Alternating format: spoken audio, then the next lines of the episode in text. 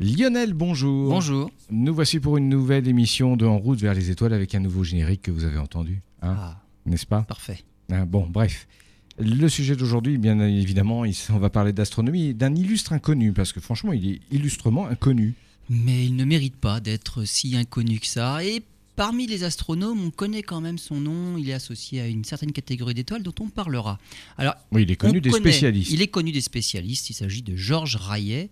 Euh, alors, on connaît évidemment parmi les astronomes français Urbain Le Verrier, Pierre-Simon de Laplace, François Arago, qui eux ont vraiment contribué au développement de l'astronomie en France en fait. Certains ont des boulevards, d'ailleurs, oui. Mais tout à fait, tout à fait. Et en fait, ils sont, ils sont vraiment liés à, à un moment de leur vie. Tout cela sont liés aussi à l'Observatoire de Paris. Euh, et on connaît effectivement Georges Rayet, qui est contemporain de tous ces grands noms-là de l'astronomie. Euh, on est à une époque aussi, à la fin du 19e siècle, c'est Napoléon III. Donc on va vivre dans, dans toute cette période-là avec tous ces grands noms de l'astronomie et Georges Rayet. Très bien. Il, il a fait des découvertes, j'imagine, particulières pour qu'on retienne son nom. Absolument. Bon, on voit ça dans quelques instants. Alors Lionel, avant de nous parler de Georges Rayet, vous allez nous parler de certains illustres inconnus, euh, mais qui ont marqué le monde de l'astronomie de, de leur empreinte, de leur découverte. Absolument. Alors on va commencer par Urbain Le Verrier, c'est probablement le plus connu de, tous les personnages dont on va parler aujourd'hui. Urbain Le Verrier, c'est le découvreur de Neptune, rien de moins. On connaissait les planètes jusqu'à Uranus, évidemment jusqu'à Saturne parce qu'elles sont visibles à l'œil nu, Uranus et après Neptune. Mais pour découvrir Neptune, c'est une découverte tout à fait particulière hein, parce qu'en fait, c'est à partir des anomalies dans l'orbite d'Uranus qu'on a réussi à découvrir Neptune. C'est-à-dire que par les calculs, simplement les petites perturbations, les petites anomalies de l'orbite d'Uranus, on en a déduit que s'il y avait des anomalies, c'est qu'elles étaient causées par quelque chose. S'il n'y avait aucun élément perturbateur, euh, Uranus aurait une orbite euh, tout à fait normale, comme décrite par, d'une part, euh, les lois de Newton et puis les lois de Kepler. Mais finalement, non, Uranus n'obéit pas simplement à ces lois-là. Il y a des anomalies. Et ces anomalies sont des perturbations causées par quelque chose d'autre. Et donc, par le calcul, il a été possible de remonter à l'élément perturbateur. Alors on est en 1844. À l'époque, c'est François Arago, le directeur de l'Observatoire de Paris. Et voilà, François Arago, eh bien, il encourage Urbain Le Verrier à se lancer dans les calculs pour partir à la recherche de cet astre perturbateur. Il va communiquer, donc il va faire les calculs et communiquer ses résultats à l'Académie des sciences le 31 août 1846. Et Le Verrier communique la position de l'astre qu'on avait identifié à John Gall en Allemagne. Et John Gall, euh, dès le premier jour de beau temps où il a pu euh, effectivement faire une observation, il a découvert Neptune, comme prédit par les calculs d'Urbain Le Verrier. Et donc, c'est Urbain Le Verrier, finalement, à qui on va attribuer la découverte de Neptune, mais par le calcul. Lui n'aura pas dirigé d'instrument dessus. C'est en Allemagne qu'on l'a fait. Et Arago dira même que Monsieur Le Verrier vit le nouvel astre au bout de sa plume. Parce Oh, qu'en fait, ce n'est que des calculs. C'est poétique aussi. Comme Ah, ah, tout à fait, tout à fait. Alors il n'était pas le seul. Dans cette histoire de découverte de Neptune, il n'était pas le seul à avoir eu cette idée-là. Et il faut savoir que parallèlement, en Angleterre, eh bien quelqu'un faisait des travaux tout à fait similaires. John Adams un illustre inconnu également? aussi, Voilà. John Euh, Adams, euh, qui était aussi sous, on va dire, sous la direction de gens bien plus connus, comme Airy. Donc il y a d'autres noms anglais, euh, disons de l'astronomie, euh, bien connus. Et parallèlement à Urbain Le Verrier avec François Arago, eh ben, il y avait John Adams qui, était, qui s'était lancé lui aussi de dans ces mêmes calculs. Et même avec un an d'avance, un an plus tôt que tout ce qu'avait fait Urbain Le Oui. Verrier. Et lui aussi avait découvert quelque chose. Enfin, il avait, il avait abouti, on va dire, dans ses calculs, et lui aussi avait dit, bon, bah, il faudrait regarder là. Par contre, contrairement à Le Verrier, qui avait été aidé, qui avait été poussé par son directeur François Arago, euh, John Adams n'a été poussé par personne, et il était tellement jeune et tellement inconnu que jamais personne ne l'a pris au sérieux. Et donc, ses résultats sont tombés dans l'oubli. Évidemment, lorsque John Gall a trouvé Neptune, à ce moment-là, il y a eu une polémique quant à la paternité de la découverte de Neptune, puisque John, John Adams l'avait réellement, lui, découverte un an plus tôt, mais personne ne l'avait cru. Alors, à sa décharge, euh, les résultats étaient moins précis que ceux d'Urbain Le Verrier. Donc, euh, John Adams avait bien trouvé à peu près l'endroit où il fallait chercher, mais c'était quand même beaucoup moins précis. Urbain Le Verrier, lui, il avait vraiment fourni à John Gall un, endroit précis, suffisait de pointer l'instrument dessus et il avait découvert. Donc on a bien la paternité bien revenue à... Donc la paternité, c'est bien Urbain, Le, Verrier. À savoir que Neptune avait même été vu par Galilée lui-même. Parce que début du XVIIe siècle, donc dans 1600, euh, euh, Galilée, lui, regardait Jupiter, parce que celle-là, on la voit bien à l'œil nu, elle est très brillante, et il avait découvert, en pointant sa lunette sur Jupiter, il avait découvert quatre gros satellites qu'on appelle depuis les satellites galiléens. Hmm. À un moment, dans ses observations, Galilée, en faisant les dessins, il note aussi, il avait dessiné la position d'étoiles autour de Jupiter. Et il s'était rendu compte que de jour en jour, Jupiter se déplace parmi les étoiles, et puis les satellites tournent autour de Jupiter. Et il avait dit, ah, on est en présence d'un petit, un mini système solaire en miniature, les satellites tournent autour de Jupiter. Mais parmi ces étoiles de fond de ciel qu'il avait dessinées, il y avait Neptune. Mais il ne l'a jamais su, parce que Neptune, c'est une planète qui est beaucoup plus lointaine que Jupiter, et elle ne se déplace pas si vite parmi les étoiles. S'il avait refait la même observation un mois plus tard, sur la même région du ciel, il aurait vu que Neptune n'était plus pareil, n'était plus positionné au même endroit parmi les étoiles, et là il aurait lui aussi découvert Neptune. Donc on a des dessins de Neptune faits, des dessins de Neptune faits par euh, Galilée, mais qui n'a jamais su que c'était Neptune. Et puis il fallait vraiment du mérite hein, à l'époque avec les instruments. Euh, voilà, il fallait. Plus que rudimentaire. C'est ça, voilà, il fallait vraiment. Euh, Aimer l'astronomie. Oui, mais finalement, en visuel, on arrive à voir des choses qui, sont beaucoup plus difficiles à, à faire en photographie, par ah exemple, avec les pellicules photographiques. Mm. Parce que l'œil est capable de discerner le moindre moment où il n'y a plus de turbulence. Et là, on voit beaucoup de détails. Sur la photo, quand on, doit, quand on était obligé avec les pellicules photo de faire des poses de plusieurs secondes sur une planète, la turbulence avait le temps de tout nous brouiller. Mm. Finalement, les photos étaient de bien moindre qualité que ce qu'on voyait à l'œil nu. C'était décevant de faire de la photo. Avec maintenant toutes les technologies numériques, on arrive à faire des images fantastiques et bien plus que ce qu'on voit à l'œil nu. Donc là, on se fait vraiment plaisir avec les photos maintenant. Euh, à l'époque, donc à l'œil nu, ce qu'il fallait combattre, non seulement c'était la turbulence atmosphérique, mais c'était aussi tous les défauts des objectifs. La lunette de Galilée, c'était franchement pas quelque chose d'extraordinaire. Donc il a eu du mérite aussi à voir plein de choses. Mais le fait qu'elle grossisse, là, ça changeait quand même tout. Grossir la Lune, on voit des cratères. Grossir Jupiter, on voit ses satellites. Urbain Le Verrier a donc essayé d'appliquer cette même méthode à Mercure. Parce qu'il faut savoir, c'est que sur Mercure, l'orbite de Mercure, il y a aussi des anomalies. Et les anomalies, eh ben finalement, euh, si c'est exactement comme pour Uranus, il doit y avoir une autre planète à découvrir. Et on a cherché pendant longtemps cette planète Vulcain entre Mercure et le Soleil. Par contre, celle-là, on ne l'a jamais découverte.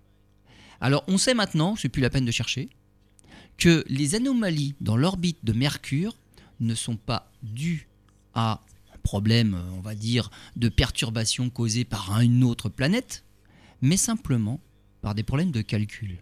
C'est-à-dire que calculer, déterminer l'orbite de Neptune, de Mercure avec les lois de Newton ou de Kepler, ça ne suffit pas. Mercure est tellement proche du Soleil qu'elle orbite dans un champ de gravité intense, et là il a fallu attendre Einstein et la théorie de la relativité générale pour montrer que ah, bah, si on tient compte de tous les paramètres, finalement Mercure a une orbite absolument parfaite. Et donc, ce sont les équations de la relativité générale qui nous ont permis de montrer que Mercure obéit à toutes les lois à condition d'utiliser les bonnes. Et donc, Einstein a dit c'est plus la peine de chercher Vulcain. On explique tout, il n'y a absolument pas de problème. Mercure a absolument la bonne orbite. Donc, évidemment, il a trouvé Neptune, il n'a pas trouvé Vulcain. Alors, Le Verrier, en 1853, François Arago décède, donc plus de directeur à l'Observatoire de, Paris. Et Le Verrier, qui cherche à succéder donc à la direction de l'Observatoire de Paris, en fait, il fait tout pour écarter les membres du bureau des longitudes, qui c'était eux qui devaient prendre le relais. Et il cherche à faire créer un poste de directeur à l'Observatoire de Paris et s'y faire nommer. Et une fois qu'il a été nommé à ce poste, entre 1854 et 1867, pas moins de 63 astronomes, adjoints, calculateurs sont soit renvoyés, soit partent d'eux-mêmes, tant l'atmosphère est exécrable sous la direction d'Urbain Le Verrier. Et bien souvent, c'est le ministre de l'Instruction publique qui est même obligé d'intervenir pour pouvoir mettre un peu le haut-là sur euh, cette mauvaise ambiance qui règne au sein de, de l'Observatoire de Paris. Et Victor Duruy, donc ministre de l'Instruction publique, ouvre même une commission d'enquête. Le Verrier reste complètement réticent aux conclusions et même à leur mise en œuvre.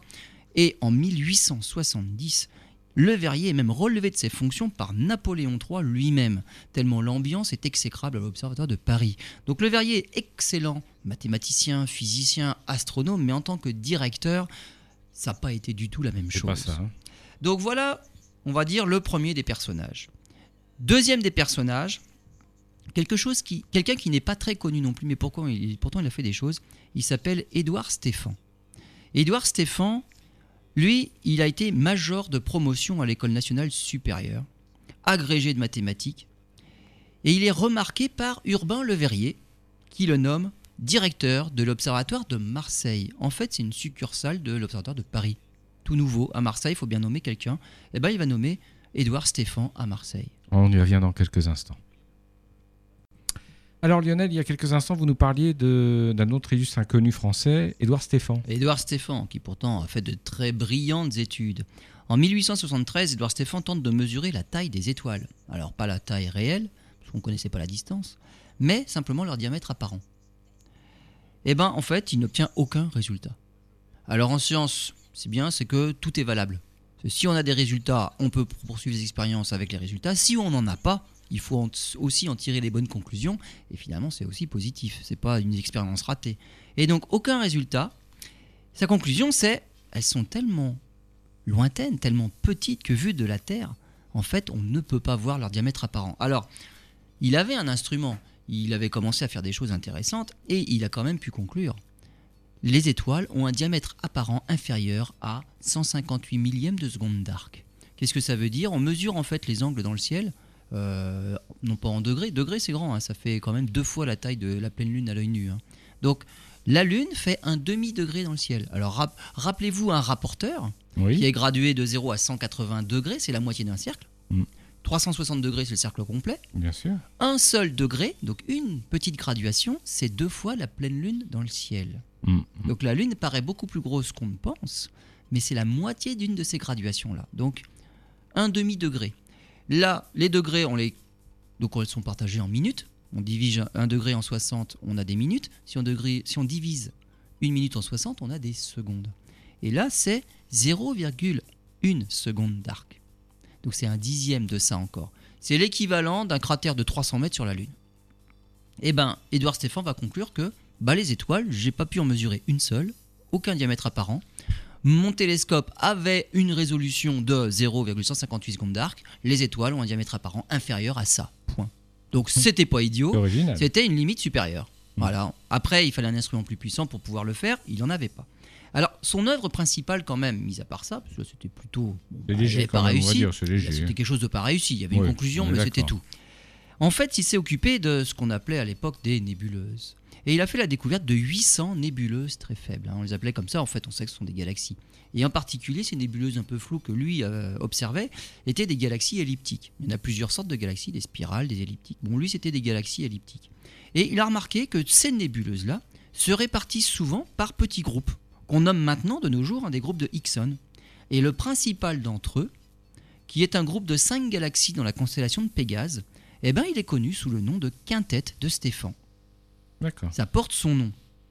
Alors malheureusement, Édouard Stéphan meurt le 30 décembre 1923, exactement un an jour pour jour avant que Edwin Hubble aux États-Unis n'apporte la preuve que ces fameuses nébuleuses sont des galaxies bien loin, bien en dehors de la nôtre. Donc ce ne sont pas des nébuleuses, ce pas des nuages de gaz, ce sont des galaxies à part entière comme la nôtre, mais bien plus Bien- éloignées. Édouard bien plus Stéphan ne l'aura jamais su. Donc on va dire voilà les deux personnages principaux qui vont entrer dans notre histoire de Georges Raillet. Alors parlons maintenant de Georges Raillet. Alors, il est né le 12 décembre 1839 à Bordeaux. Et durant ses études, alors il est d'une bonne famille, hein, il a fait ses études au lycée Bonaparte. Alors euh, c'était l'ancien lycée Condorcet.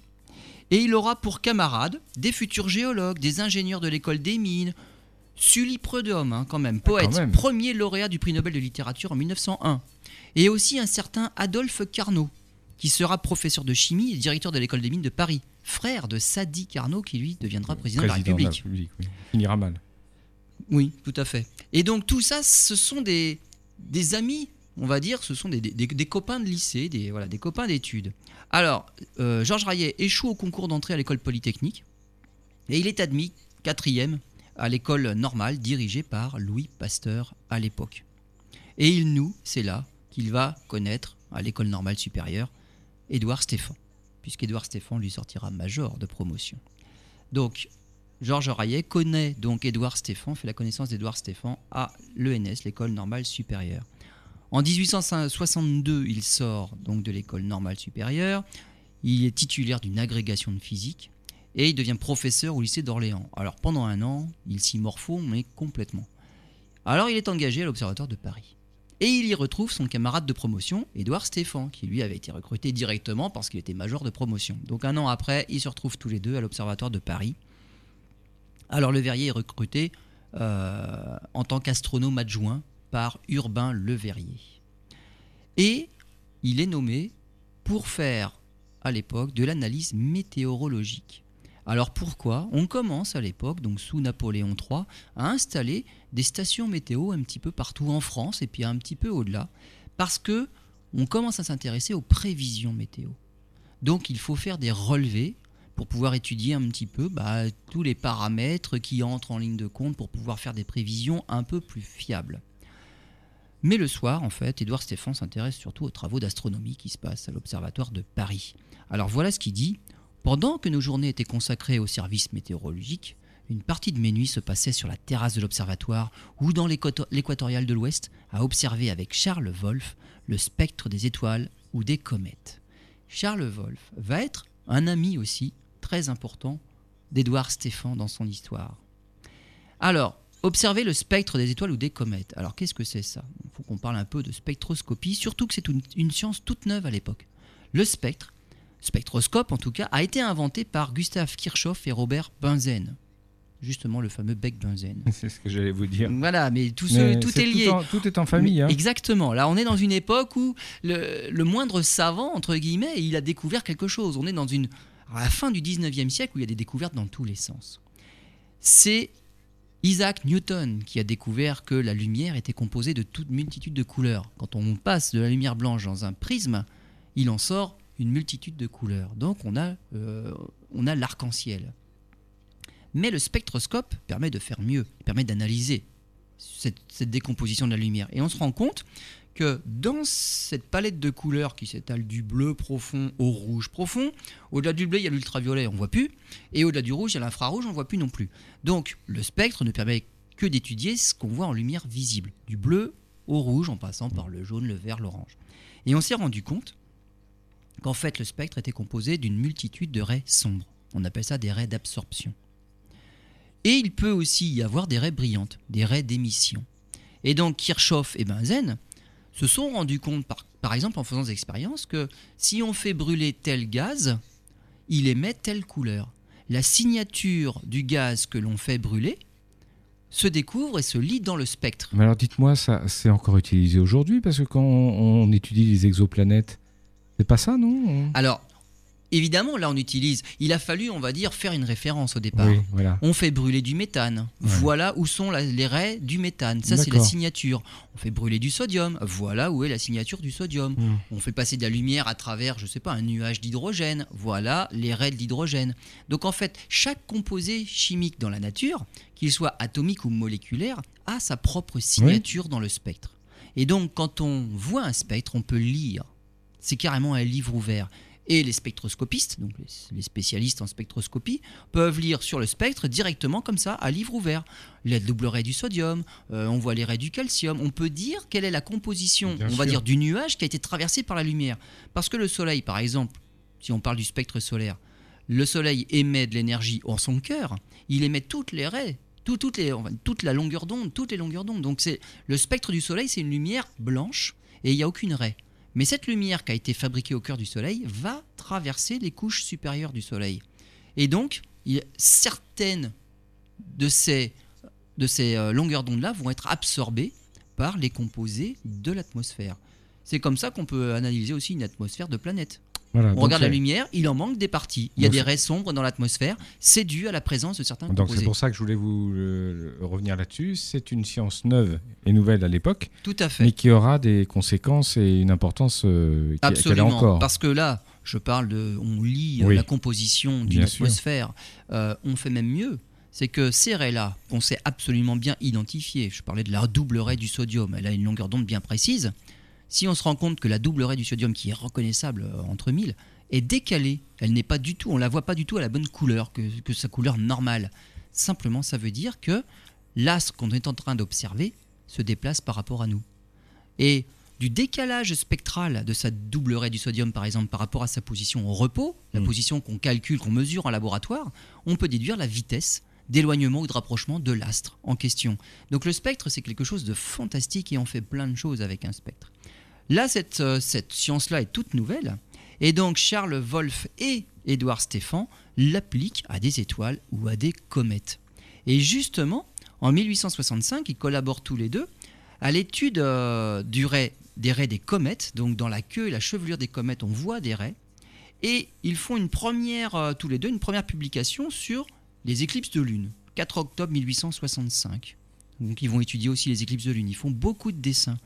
1866, Édouard Stéphan est délégué par Urbain Le Verrier à Marseille. Et Rayet et Wolf, donc là tout à l'heure on l'avait dit, hein, euh. Édouard Stéphan, lui, il va s'occuper de la succursale, on va dire, de l'Observatoire de Paris. Il n'est pas encore indépendant, mais on- donc il va à l'Observatoire de Marseille. Et Rayet et Wolf appliquent cette même méthode de spectroscopie pour l'observation des étoiles. Et dans certaines, ils découvrent quelque chose de bizarre. Non pas des raies sombres d'absorption, mais des raies brillantes. Et là, ça s'appelle des raies d'émission. C'est quelque chose de tout à fait particulier, c'est bizarre. 1866 toujours, il découvre dans la constellation du Cygne trois autres étoiles faibles qui présentent ces mêmes raies brillantes. Ces étoiles-là, maintenant on, sait pourquoi, à l'époque évidemment on ne savait pas, c'était une toute nouvelle catégorie d'étoiles complètement bizarre. On les appelle depuis les étoiles de- des étoiles Wolf-Rayet. Donc Charles Wolf et Georges Rayet. Donc on va parler dans quelques instants de ces fameuses étoiles Wolf-Rayet. On y revient dans quelques instants, effectivement. Alors Lionel, il y a quelques instants, vous nous parliez des étoiles de Wolf-Rayet. Wolf-Rayet. Qu'est-ce qu'elles ont de particulier? Alors ces fameuses raies d'émission-là, Oui. déjà, ça permet de les identifier parmi beaucoup d'autres. Maintenant, ce que l'on sait, c'est que ce sont des étoiles évoluées, très chaudes, et qui perdent une partie non négligeable de leur masse par vent stellaire. En fait, elles ont un taux de perte de masse très élevé. Ce qu'on pense, c'est que les étoiles Wolf-Rayet sont des descendantes d'étoiles de type O, donc les étoiles très massives. D'accord. Euh, on en a déjà parlé dans, certaines émissions. Les étoiles sont en catégorie, classées par catégorie. Et les plus massives, les plus grosses, c'est les étoiles de type O. Après, il y a les B, euh, A, et ainsi de suite. Le Soleil, c'est une type G. Donc, c'est vers la fin de, de la- du classement. C'est une étoile relativement banale, petite. Donc, les étoiles de type O. Alors, les étoiles de type O, elles font au début de leur vie exactement comme le Soleil. C'est-à-dire qu'une étoile passe la majeure partie de sa vie, mais la majeure, majeure partie de sa vie, à fusionner de l'hydrogène pour en faire de l'hélium. Voilà comment est produite l'énergie d'une étoile. De l'hydrogène qui se transforme en hélium. Et ça, ça dure très longtemps. Pendant qu'une étoile fait ça, on dit qu'elle est sur la séquence principale. Il y a certains graphiques qui Mhm. ont été élaborés par la suite. Et donc, quand on positionne l'étoile sur ce fameux graphique-là, on se rend compte qu'il y a toute une série d'étoiles. C'est là qu'elles passent la plus grande partie de leur vie. Et ensuite, elles sortent de cet endroit-là du graphique pour aller ailleurs et pour évoluer ailleurs. Plus une étoile est massive, plus, elle- enfin, plus ça va aller vite. Elle fera les mêmes étapes que le Soleil, mais beaucoup, beaucoup, beaucoup plus vite. Le Soleil, lui, ça fait 5 milliards d'années qu'il est à, ce- à cet endroit-là du graphique, sur cette séquence principale, qu'il convertit l'hydrogène en hélium. Il en a encore pour 5 milliards d'années à convertir de l'hydrogène en hélium. Ces étoiles massives-là, c'est quelques millions d'années. Ça va vite, très, Très vite, vite, très vite. parce qu'elles sont très massives, donc tout est accéléré.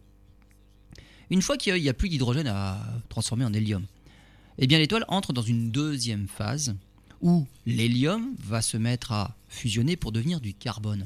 Et ça, c'est une réaction qui est bien plus efficace et bien plus puissante que la précédente. Lorsque le Soleil fera ça, il n'y aura plus personne sur Terre. Parce qu'en fait, la réaction sera tellement importante que les couches extérieures du Soleil seront repoussées vers l'extérieur par ces, ces, euh, ces réactions thermonucléaires du centre qui seront beaucoup plus violentes. Et donc le Soleil arrivera à peu près, on va dire la surface du Soleil sera à peu près au niveau de l'orbite de la Terre. On sera pratiquement dans l'atmosphère solaire à ce moment-là, donc dans 5 milliards d'années. Donc euh, oui, ça aurait grillé.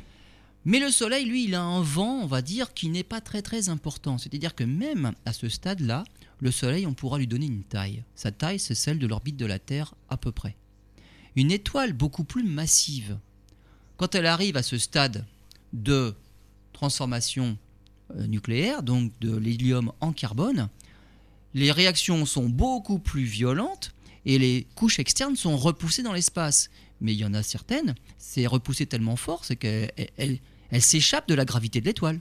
C'est ce qu'on appelle le vent stellaire. Le Soleil, il, met, il émet un vent aussi de particules, hein. un vent pas très, pas très énorme, hein.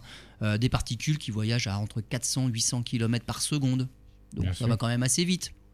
Le Soleil, il perd, euh, il perd pas beaucoup de masse, mais il en perd un petit peu quand même par ce vent stellaire là. Donc il perd de la masse. Une étoile massive, comme une étoile Wolf-Rayet, le vent qu'elle émet lui fait perdre un dix millième de masse solaire par an. Un dix millième de masse solaire. Le Soleil, lui, c'est un milliardième de fois ça. Donc c'est vraiment euh, pratiquement négligeable. donc c'est beaucoup plus rapide. Donc elle perd énormément de masse finalement, et avec un vent qui va à une vitesse de 2000 km par seconde. On pense qu'une étoile de Wolf-Rayet, on serait même pas capable de situer sa surface. Parce qu'en fait, tout s'échappe. C'est une étoile en fuite, elle, elle émet vraiment dans l'espace alentour, autour d'elle, toutes ses couches externes. Donc ça fuit de tous les côtés. Et donc c'est ce, ce vent stellaire-là. Et c'est là-dedans, parce que comme ce que perd l'étoile, c'est quand même assez opaque, on voit même plus le cœur, c'est là-dedans que sont réémises, en fait, il y a des réactions qui se passent, et là ça réémet de la lumière, et c'est ça les raies d'émission qu'on voit dans ce fameux spectre. Et donc, on connaît ces étoiles-là, on en connaît très peu finalement, parce que c'est des étoiles très particulières. On en connaît 298 dans notre galaxie. Donc sur les 100 milliards d'étoiles, 200 milliards, 300 milliards, il y en a que 298. Heureusement, on les voit, les voit pas toutes quand même. Hein. Il y en a une centaine dans les nuages de Magellan aussi. Et on pense que certaines de ces étoiles-là sont les progéniteurs de certains sursauts gamma dont on a déjà parlé il n'y a pas longtemps. Juste après ce stade-là, étoiles Wolf-Rayet, donc des étoiles massives qui éjectent un peu toute leur, euh, leur couche externe dans tous les sens. Euh, on n'est pas loin finalement de ensuite transformer le carbone en oxygène, l'oxygène en silicium et ainsi de suite jusqu'au fer et d'un seul coup tout s'arrête, supernova. Ces étoiles Wolf-Rayet là provoquent un type particulier de supernovae, les étoiles, les supernovae de type 1C. On connaît les 1A, les 1B, ça c'est les 1C qui sont très oui, violentes. pour nos auditeurs, on supernova cataclysmique. On dit une supernova, des supernovae. Oui, il faut faire du latin. Voilà, un petit peu. C'est ça, ouais. Bon, sinon, si on reste français, des supernovas. Voilà, au pluriel. Soyons puristes. Donc voilà un peu, c'est là que Wolf, pas Wolf Rayet, et euh, Rayet, Georges Rayet, a laissé son nom en astronomie dans ces étoiles, ces fameuses étoiles Wolf-Rayet. Le 18 août 1868, revenons un petit peu dans notre histoire, il est prévu une éclipse de soleil.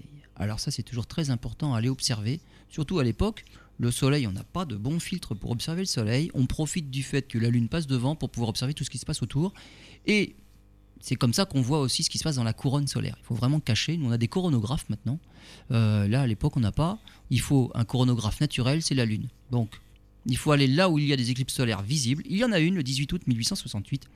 Et les astronomes de Paris euh, n'ont pas du tout l'intention d'aller observer l'éclipse de soleil. Donc les astronomes titulaires à l'Observatoire de Paris, euh, ça ne les intéresse pas du tout. D'autant plus qu'Urbain Le Verrier n'a pas l'intention de financer quoi que ce soit comme expédition pour aller au Siam. Alors, il y a des expéditions anglaises, des expéditions allemandes, il y a plusieurs pays qui se préparent pour aller observer ça. Il n'y a pas de français. Donc, c'est justement euh, le ministre de l'Instruction publique, une fois de plus, Victor Duruy, qui doit intervenir pour laisser partir Georges Rayet, qui lui voulait. Le problème, c'est qu'il fait de la météorologie, il ne fait pas de l'astronomie. Hein. Pour Urbain Le Verrier, il n'est pas astronome. Hein. Donc, qu'est-ce qu'il va faire là-bas Voilà, donc finalement, après intervention du ministre, euh, Georges Rayet finit par partir. Et ils vont s'installer sur la presqu'île de Malacca en Malaisie. Et le roi du Siam, qui était tellement, vraiment intéressé par ce que faisaient les Français, en fait, leur a accordé toutes les facilités pour l'installation, pour l'expédition. Enfin bon, ils étaient vraiment très bien traités. Euh, il y a eu du beau temps, des observations excellentes. Et à cette occasion-là, à ces observations-là, on a pu prouver que les protubérances que nous on observe régulièrement maintenant avec nos instruments, eh ben, sont bien liées au Soleil. À l'époque, euh, c'était pas sûr. c'était pas sûr. Pas sûr. euh, voilà, les protubérances, c'est quoi? Est-ce que ça vient bien du Soleil ou pas? Eh bien oui. Là, la réponse a été, euh, a été euh, obtenue. Et Rayet est chargé des observations spectroscopiques des protubérances. Alors, leur étude lui permettra ensuite de soutenir une thèse, 29 décembre 1871, sur justement l'atmosphère solaire et la constitution physique du Soleil. Alors, l'expédition qui s'est très bien passée, c'est assez mal terminé parce qu'en fait, il y a une épidémie, une épidémie de paludisme. Et le roi du Siam va même en mourir deux mois plus tard. Rayet est atteint aussi. Rayet et Stéphane, parce qu'ils sont partis tous les deux, euh, sont décorés de la Légion d'honneur euh, en 1868. 1870, là c'est l'histoire, défaite de Sedan, Oui. Napoléon III est fait prisonnier par Bismarck. 1871, bah c'est pas mieux, c'est la commune de Paris. Donc beaucoup de problèmes à Paris. Delaunay devient successeur de Leverrier à l'Observatoire de Paris.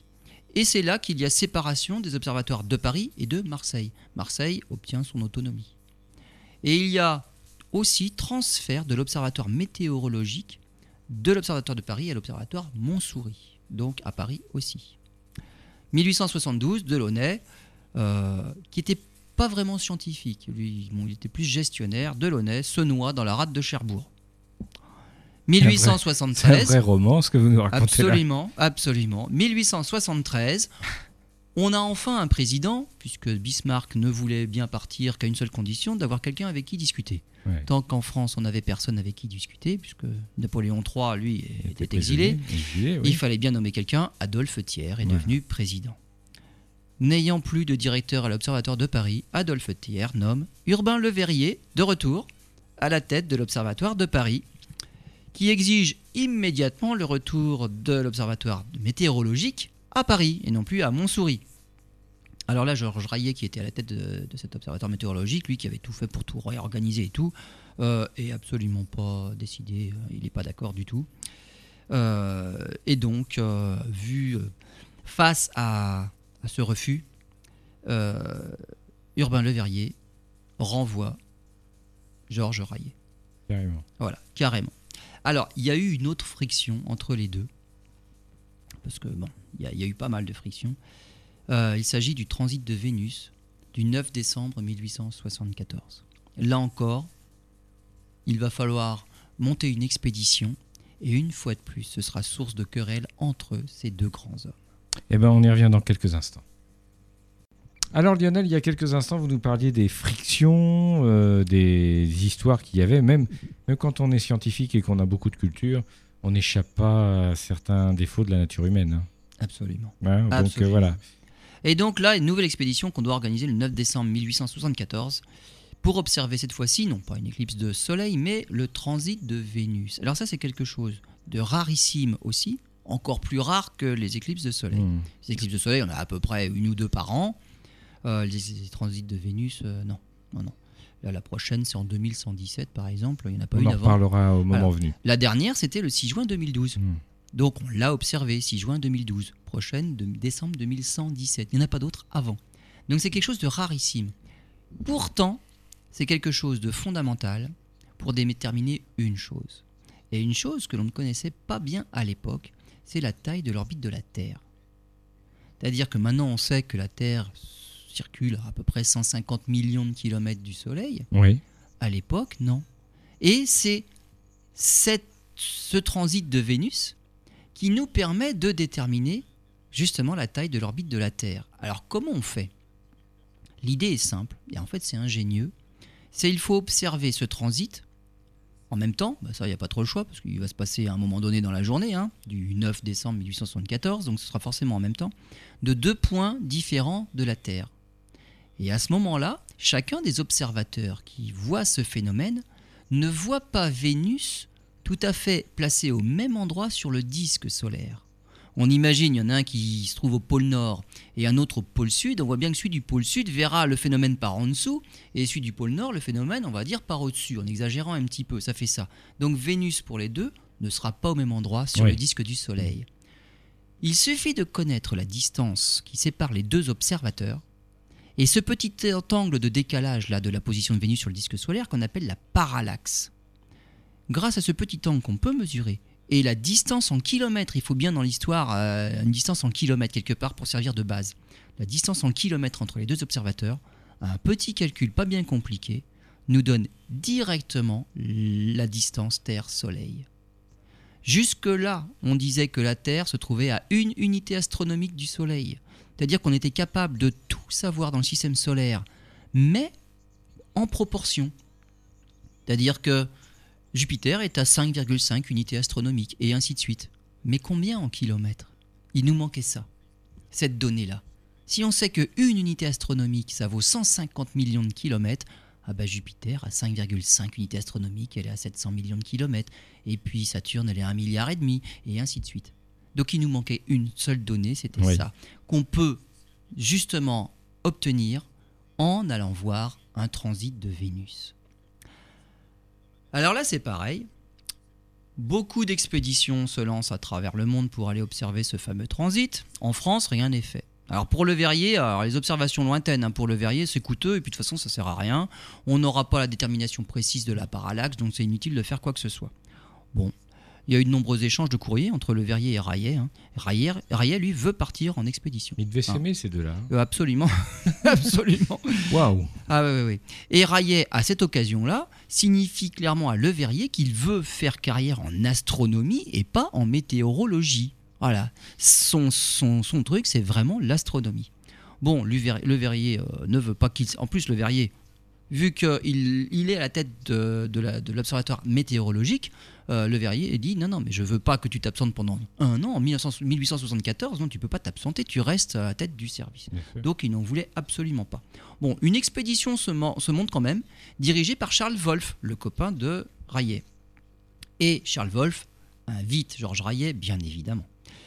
Le 12 mars 1874, Rayet écrit au sous-secrétaire d'État pour l'informer que, sous la pression de Le Verrier, Wolff a même carrément renoncé à diriger l'expédition et qu'il serait dommage qu'un astronome n'y participe pas. En octobre 1874, le Verrier obtient justement la destitution de Rayet pour ses histoires d'observatoire météorologique qu'il ne voulait pas remettre à l'Observatoire de Paris, pour cette expédition-là qui finalement n'arrive pas du tout à aboutir. Et donc, le Verrier le renvoie et il l'envoie au lycée de Montpellier comme professeur de physique. Ça, c'est l'insulte. Voilà, il est banni carrément de l'Observatoire de Paris. Alors le problème, c'est que Marseille, c'est pas loin. Il a son copain Edouard Stéphane à Marseille, mais Marseille, c'était aussi un peu sous la coupe de Le Verrier, donc euh, c'est pas bien mieux finalement. Hein. Alors, revenons à cette, euh, ce transit de Vénus. Il y aura quand même une expédition française qui va se monter. Alors, euh, en dernière minute, elle va être montée à Nouméa par un astronome complètement inconnu celui-là et une jeune météorologue. Hein. Rayet, lui, est exilé à Montpellier. Il sait qu'il peut plus remonter à Paris. Et il accepte quand même, sous la pression d'Édouard Stéphan, de faire une demande pour aller à l'Observatoire de Marseille. Enfin, faire de l'astronomie, quoi. Il va effectivement à Marseille, et puis, en plus d'être à l'Observatoire, il donne des cours à l'Université de Marseille. 1874. Là, on passe dans une nouvelle phase. Rayet prévoit une visite des observatoires italiens. En fait, il veut faire une enquête sur l'organisation de l'astronomie en Italie. Alors, il demande une demande de mission qui est acceptée euh, par le ministre, mais bien sûr refusée par le verrier. il est banni, mais c'est toujours le verrier qui commande. Et en fait, bon, comme il se sent quand même un peu libéré de la tutelle euh, de Le Verrier, il part quand même en Italie. Et en 1875, il y a la création d'une chaire d'astrophysique, d'astronomie de, physique à Bordeaux, et avec la construction d'un observatoire. Et là, Rayet réussi, mais là en passant par le gouvernement, à, être titulaire de l'Observatoire de Bordeaux en 1876. À l'époque, on veut construire d'autres observatoires en France. Donc il y aura Besançon, Bordeaux, on avait Marseille, Paris, donc plusieurs observatoires.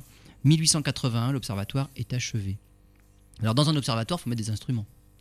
Il y aura une lunette méridienne Lunette méridienne, c'est un instrument un peu particulier qui ne pointe que le méridien du lieu. Imaginez, vous prenez une boussole et vous regardez où est le sud. Le sud, c'est le méridien.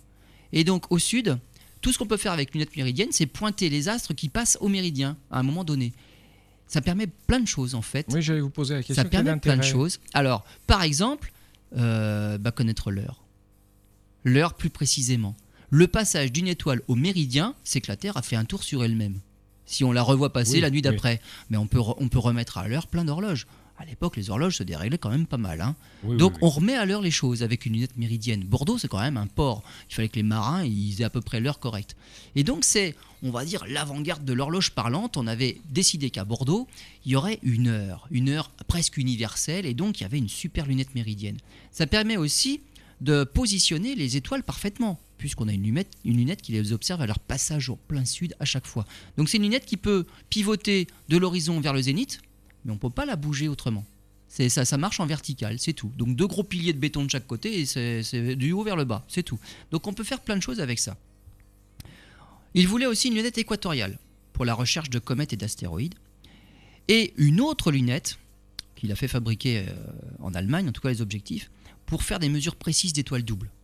Alors le problème, c'est qu'une fois que tout ça, ça avait pratiquement été fait, en France, il s'est avéré qu'il n'y avait aucun, pas de personnel qualifié pour pouvoir l'utiliser. Et, ça, bah, il avait beau avoir un bel objectif. hein, euh, il est allé même jusqu'à Saint-Pétersbourg, à l'observatoire de Pulkovo, pour aller voir ces belles lunettes-là. Donc il avait des belles lunettes, mais finalement, euh, presque plus personne ne savait l'utiliser. Et ça n'a pas donné grand-chose. Il a aussi eu du retard dans la fabrication d'un spectroscope qu'il voulait faire exprès pour l'étude du Soleil. Ça, c'était la spectroscopie, c'était au début de, de sa carrière. Et il abandonne aussi tout ce qu'il avait commencé à Paris en astronomie physique. Parce que s'occuper d'un observatoire, eh ben, on fait beaucoup de, de gestion, on fait beaucoup de paperasse, et puis on n'a pas le temps de faire tout le Pas reste. beaucoup. Et comme il n'avait pas de personnel suffisamment qualifié, il fallait qu'il fasse tout lui-même pratiquement dans tous les domaines, bah finalement les projets n'ont pas vraiment avancé. 1886, nouveau projet. Et là, c'est en lien avec tous les autres observatoires français, tous les nouveaux, et puis d'autres en Europe. Et là, ça s'appelle Carte des étoiles. Et le nouveau directeur de l'Observatoire de Paris, c'est Purbain Le Verrier, essaie justement de mobiliser tous les observatoires français pour participer à ce projet astrophotographique. Celui-là, la photographie est née. On peut faire des photos à longue pause. Et qu'est-ce qu'on veut faire avec ça? Une carte du ciel. Donc à Paris, il y a un instrument prototype. Et il va y en avoir trois de plus Toulouse, Alger, Bordeaux. En tout, une vingtaine d'observatoires dans le monde entier. Et ce projet Carte du ciel s'achèvera en 1970. Ah oui, quand même. Il sera terminé et achevé et c'est l'Union astronomique internationale, l'UAI, qui décidera en 1970, le projet est fini. Ça aura duré euh, 80 ans Quand même. pour faire bah, tout, tout le ciel de l'hémisphère nord, en tout cas visible dans l'hémisphère nord. On, arrive à la fin de sa vie, 18 août 1905. Il participe à une nouvelle expédition, une expédition qui va en Espagne, à Burgos, pour une éclipse totale de soleil. Donc il y va aussi, il publie ses résultats. Bon là, il est déjà pas en bonne santé. Bon, et malgré des problèmes de santé, il va quand même en Espagne. L'Espagne, c'est pas si loin. Et le 16 juin 1906, il décède suite à une congestion pulmonaire. Donc Georges Rayet a eu une vie euh, assez bien remplie, Oui. une vie un peu Mouvement. tumultueuse, et il aura côtoyé finalement les grands noms de l'astronomie. Il aura eu quelques démêlés avec Urbain Le Verrier, qui n'est connu que pour la découverte de Neptune, finalement. Mm. Bon, c'est déjà évidemment très bien, mais finalement, on voit bien qu'Urbain Le Verrier n'a pas été un personnage si facile à vivre. Voilà. Et puis, euh, Georges Rayet, bon, voilà. C'est- pas. Vous considérez que c'est un- pas un personnage majeur de l'astronomie? C'est un personnage important. Pas majeur, mais les majeurs, on va dire, ce sont ceux qui inventent des nouveaux instruments, mais il faut bien qu'ils soient utilisés par d'autres. Oui. Et Georges Rayet a, a utilisé la spectroscopie, il a développé la spectroscopie. C'est grâce à la spectroscopie, par exemple, inventée par Kirchhoff, Bunsen, qui eux sont des noms qui sont restés, les étoiles Wolf-Rayet, elles sont connues. Donc il a utilisé cette, euh, cette science toute nouvelle pour l'appliquer, mais ouvrir un pan de l'astronomie qui aujourd'hui, mais c'est quelque chose d'in- d'in- d'incroyable. quoi. En spectroscopie, on fait et on peut lire des choses dans les étoiles sans avoir à y aller. Heureusement, Mm. elles sont loin, mais on peut connaître plein de choses. Edwin Hubble, c'est bien avec la spectroscopie qui va montrer que l'univers est en expansion, en étudiant les spectres des galaxies lointaines. Donc la spectroscopie avec des noms qui restent comme Kirchhoff, Bunsen, Rayet l'a utilisé, il a laissé son nom à un type d'étoile. Hubble l'a utilisé, on, re- on retient Bien plus. Hubble que d'autres. Bon bah, mais Rayet a fait des choses importantes. Merci Lionel. À la semaine prochaine.